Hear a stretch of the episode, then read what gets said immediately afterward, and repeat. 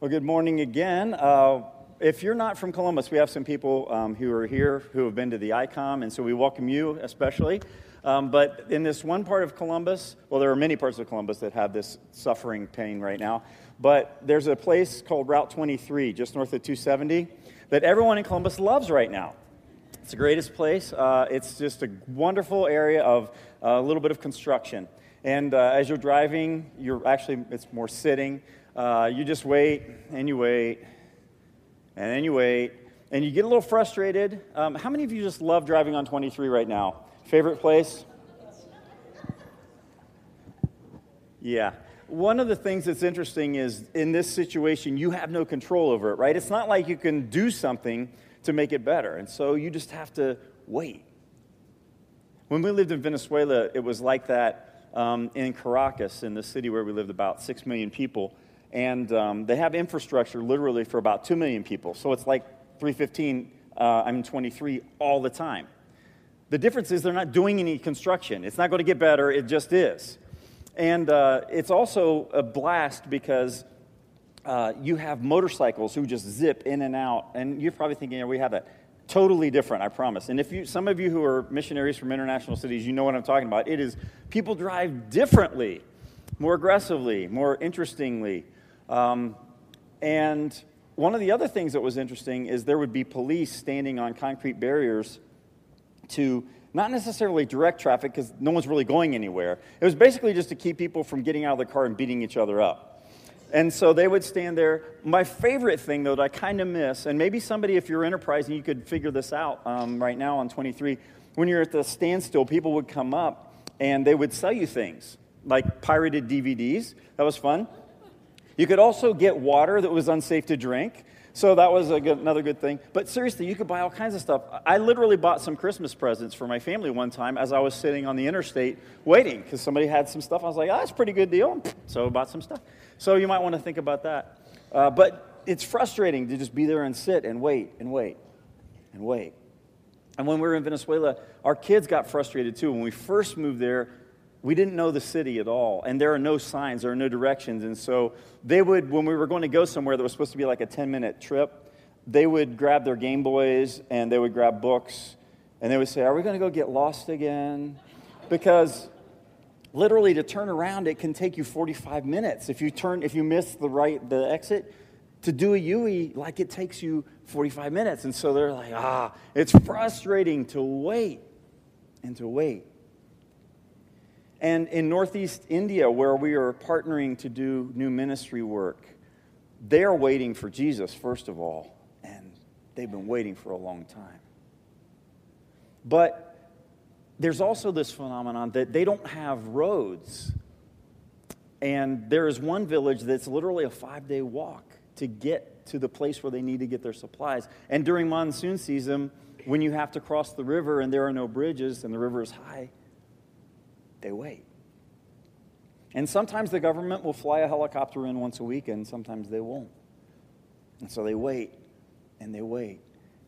And if you get injured or if you're ill, it will often lead to death because there's nothing that can be done. The situation's beyond their control. Imagine having that kind of longing, waiting for change, longing for change on a national scale. Now, sometimes we think of that in like our, our, our, uh, political terms. You know, oh, I can't believe it's going to be another four years until we elect somebody else, you know, and I'm not one side or the other. I'm just saying, you know, that's kind of our, ah, oh, it's got to change. We got, things got to change. Things got to get better. Um, imagine being in a nation where for 400 years you were waiting you were longing to hear from God. There was nothing. 400 years of silence. That's nearly as long as the United States has been in existence times two. That's how Israel was. Waiting, waiting. And finally, into that longing, God spoke. God moved. And God recorded the story for us.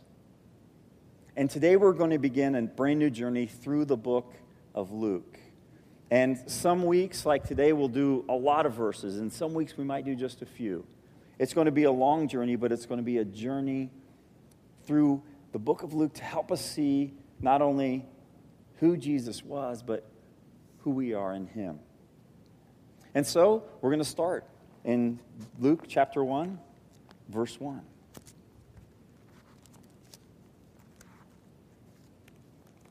And this is how Luke begins his gospel. Many have undertaken to draw up an account of the things that have been fulfilled among us, just as they were handed down to us by those who, from the first, were eyewitnesses and servants of the word. Therefore, since I myself have carefully investigated everything from the beginning, it seemed good also to me to write an orderly account for you, most excellent Theophilus, so that you may know the certainty of the things you have been taught. That's how Luke begins his gospel. Luke was a doctor, he was a very educated man, he was very intentional in the way that he wrote things. He talked a lot about Jesus as a man. He also talked about Jesus, obviously, as the Son of God and as God. And Luke wrote his gospel, we think probably in about the 60s, in AD 60s. Um, and he wrote to a man named Theophilus. We don't know a whole lot about Theophilus. Uh, I do like the way he addresses him. He calls him most excellent Theophilus. So, you know, if you want to address each other that way, hey, most excellent Eileen, you know, hey, most excellent Richard, how you doing today? You know, that stuff like be kind of cool. We could do that. But uh, God has preserved this letter that he wrote for Theophilus for us. And he also wrote another book to Theophilus. It's the book of Acts.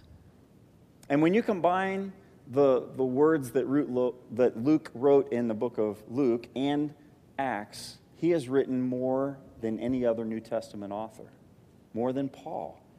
Luke gives us more verses of our Bible, of our New Testament. That's incredible. And his story of Jesus is a history, a narrative of the life of Jesus. And the story of, of Acts is a history of the church, but it's not just a history, it's a theology, it's an awareness of who God is. And I, I love that Luke says, I'm going to confirm for you the things that you've heard. This is the truth about Jesus. Commentator Darrell Bock says this about the book of Luke Luke examines such topics as money, anxiety, persecution, the manner in which races or genders relate to each other, prayer, joy, and praise. Such topics are just as vital today as they were when Luke wrote. The characters in this gospel tell us a, a much about how people respond to Jesus, as well as what values and priorities can prevent people from responding to him. These topics are rich in their potential for reflection and application. Again, the story of Luke, it tells us not only about Jesus, but it tells us our story and how we fit into God's plan. And to summarize it, Luke basically says this Jesus is the best hope for this world. And as followers, we have the opportunity to tell people about that. Jesus is the best hope for this world. He is the first missionary. He came to this earth from heaven because no one knew who God really was. Knew things about him, but they didn't know him. And he revealed in a greater way the things that God was revealing in the Old Testament. He fulfilled those things. And he gives us an opportunity to be with God in a brand new relationship. But the story of Luke begins just slightly before Jesus was born. So let's continue on our journey, starting in verse 5. In the time of King Herod of Judea, there was a priest named Zechariah who belonged to the priestly division of Abijah. His wife, Elizabeth, was also a descendant of Aaron. Both of them were upright in the sight of God, observing all the Lord's commandments and regulations blamelessly. But they had no children because Elizabeth was barren and they were both well along in years. So while Zechariah and Elizabeth join with the nation in longing for a change, in longing for God to show up. Zechariah and Elizabeth long for a child. And the Bible is clear. It says it wasn't their fault because that was the assumption. It would have been one of them who had sinned, or their parents, or someone had sinned so that they could not have children. But that wasn't the case. They were blameless, they were righteous before God. And yet, they are now so old. Their hope is fading. We see later in verse 13, this is something that they had prayed about, but nothing changed. And we get a glimpse of the frustration and the disgrace that Elizabeth felt in verse 25 when she talks about that. Can you feel their pain, their anguish? They would pray, Lord, please give us a child. Daily, they would pray that. And their friends would have babies. And the enthusiasm was a bit muted around Zechariah and Elizabeth. And they wondered why others and not us. The reality is, some of you are facing that right now. Some of you have suffered through that. Or maybe you're dealing with some other kind of anguish, some frustration, some pain, some longing, some unanswered prayer.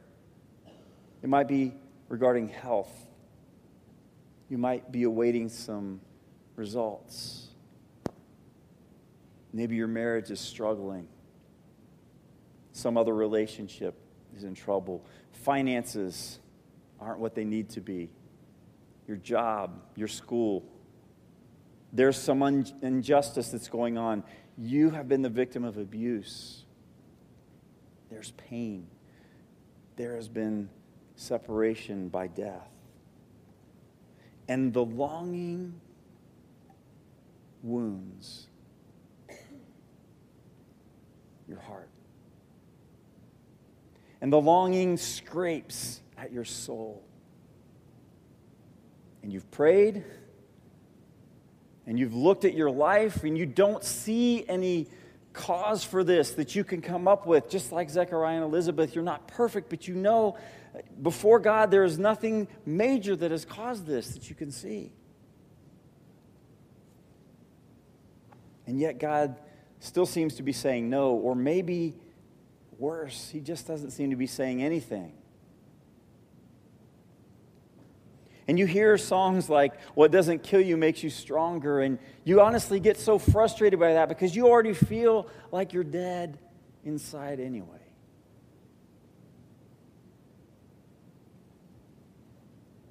Hard times don't always come with an explanation. You might have some wounds that simply have not healed. Or some of the wounds that healed left so much scar tissue that it changed things. And words, though well intended, often don't help, and sometimes, in fact, they hurt. Yet, for some of you, even through all of that, even through all of that, you have discovered something unexpected. Through this situation, which you never wanted, and which you would never want even for your worst enemy. Even through this, you have experienced unexpected growth. And you've seen God's faithfulness even when you question what's going on. And somehow you have chosen hope and you have chosen to trust that change will come. And the good news is this change will come. It did for Zechariah and Elizabeth. It did for Israel. It did for all of us. And that great change is that Jesus came. Let's read more of their story.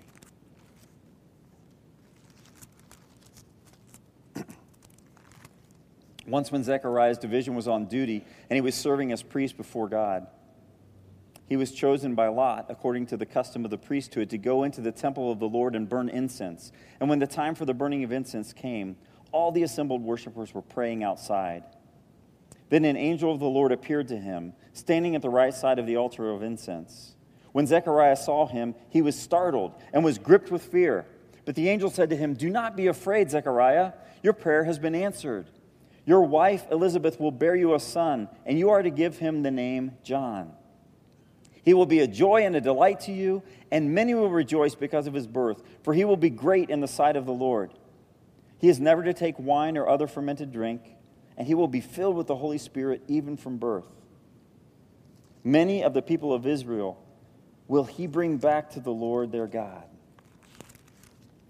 And he will go on before the Lord in the spirit and power of Elijah to turn the hearts of the fathers to their children and the disobedient to the wisdom of the righteous, to make ready a people prepared for the Lord.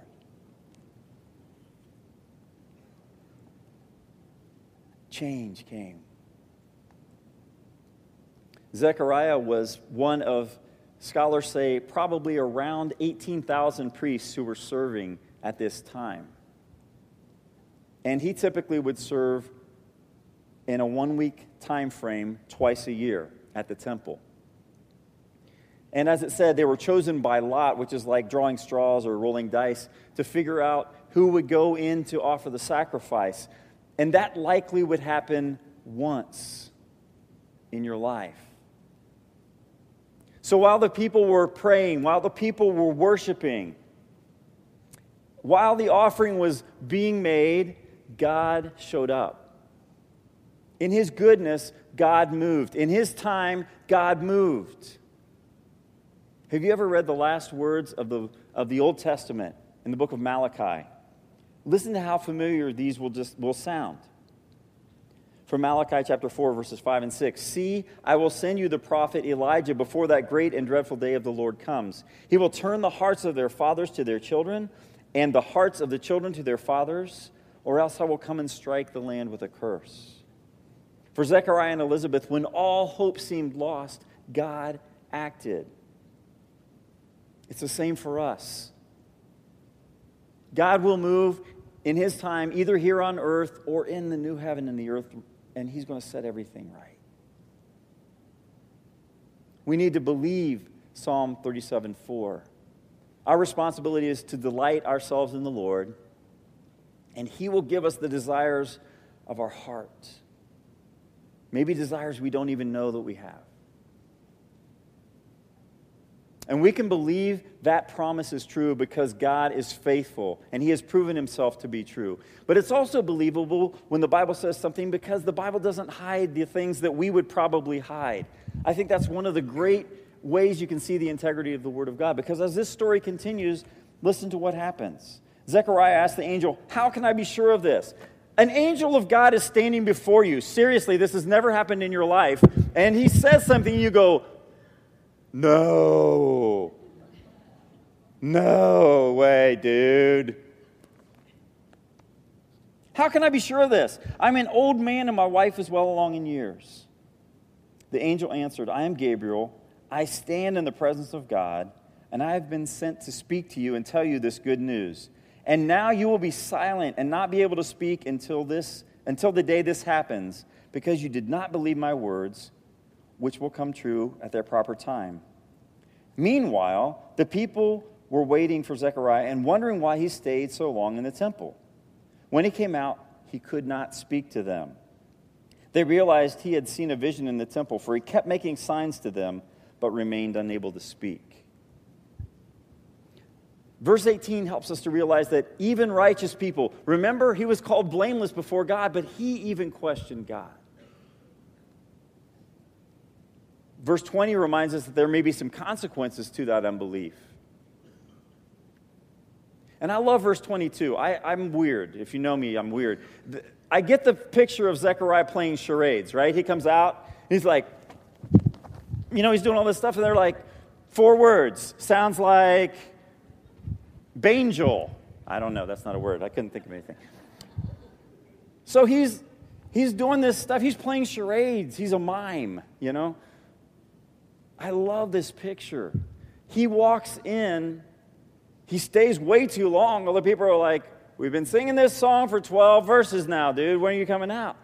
So he finally comes out and he can't talk. You can't make this stuff up.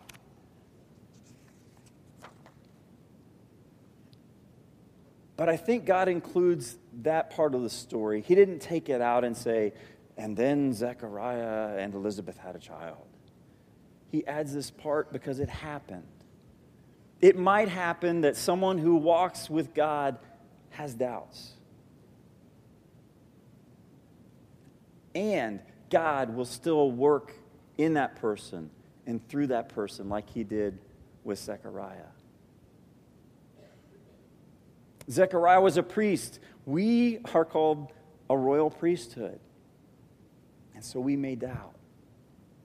And yet God can still work in us and through us. Just a few more verses to finish the story. When his time of service was completed, he returned home. After this, his wife Elizabeth became pregnant and for five months remained in seclusion. The Lord has done this for me, she said. In these days, he has shown his favor and taken away my disgrace among the people. Sidebar Women often respond with more faith in the Bible than men do. Women often respond with more faith in our country than men do. Deborah, we'll read more about Mary soon. The women who went to the tomb while the disciples hid out. Guys, we don't need women to come down to our level of faith. A lot of us need to step our faith up. Men, it's time for us to work more on our spiritual muscles than we do on our physical ones. Talking to me as much as I'm talking to you. See, your faith has to be active. That's guys and girls, obviously. And in Elizabeth and Zechariah, and other people in the Bible, and other people in your life who you've seen, their faith was active. So, a few really quick things for us to take from this while you are longing, while you are waiting, pursue God. Zechariah and Elizabeth had hearts that were blameless before God. They were walking with God. Maybe that's the action step for us today. You know, before breaking through 400 years of silence, God said He wanted restoration of relationships. Fathers to turn to their children and children to turn back to their fathers, and for the people who weren't pursuing wisdom to pursue that. Maybe that's the message for you today. Maybe before there's restoration, there needs to be some repentance. Maybe you're waiting for God to act, but I don't know this, but maybe God is waiting for you to act. Maybe He's waiting for me to act. Maybe the change that needs to happen isn't so much our situation. Maybe the change that needs to happen is our heart. David in Psalm 51 said, Create in me a clean heart, a pure heart, O God, and renew a steadfast spirit within me. While you are longing, it's good to keep serving and keep growing, even if it feels empty. Keep serving, keep following, keep loving, keep obeying. Even while you wait. John Ortberg said, Biblically, waiting is not just something we have to do until we get what we want. Waiting is a part of the process of becoming what God wants us to be. Zechariah and Elizabeth prayed, but they didn't see or hear anything. So, you know what they did the next day? They prayed. They pursued a relationship with God based on the way God had revealed himself to them through the law and through the, the, the, rituals and the sacrifices. And so they did those things because that's what they were supposed to do. And they, they still didn't see God show up. So you know what they did the next day? They pursued a relationship with God. There was work that God gave them to do. And they worked and they did what God had called them to do. And even when they didn't see God act, the next day they did it again. It must have seemed futile at times, just going through the motions, but they did it faithfully. Galatians 6 9 says, Let's not grow weary in doing what is good. For when the right time comes, we will reap a harvest if we do not give up. Before the angel appeared, they kept following God. Before the baby was born, they kept following God. Before their situation changed, they kept following God. Sometimes a roadblock isn't a dead end, it's a detour to a new journey, a better journey. So God is faithful. We need to wait. We need to trust. We need to seek. We need to pray. We need to serve. And when the timing is right, we will see God at work and we will see that He has been working the whole time. Because God works all things together for our good. Romans 8 28, we sang it this morning. Did we mean it? We need to believe this God is at work, so I am at peace. And when we recognize that God moves, we need to give thanks. That's what Elizabeth did. When God acted, she praised. She gave a response of thanksgiving. She said, God has shown his favor. God has shown his favor to us as well, even while we wait. Would you please stand and we are going to sing, or not sing, we're going to say the same words that we used earlier from Lamentations, a book about mourning that reminds us that even in the hard times, even while we wait, even while we long for change, God is faithful. So I'll read the leader part, and if you would again respond from your heart the words that are written. The steadfast love of the Lord never ceases, his mercies never come to an end. They are new every morning. Great is your faithfulness. The Lord is my portion, says my soul. Therefore, I will hope in him. The Lord is good to those who wait for him, to the soul who seeks him. It is good that one should wait quietly for the salvation of the Lord.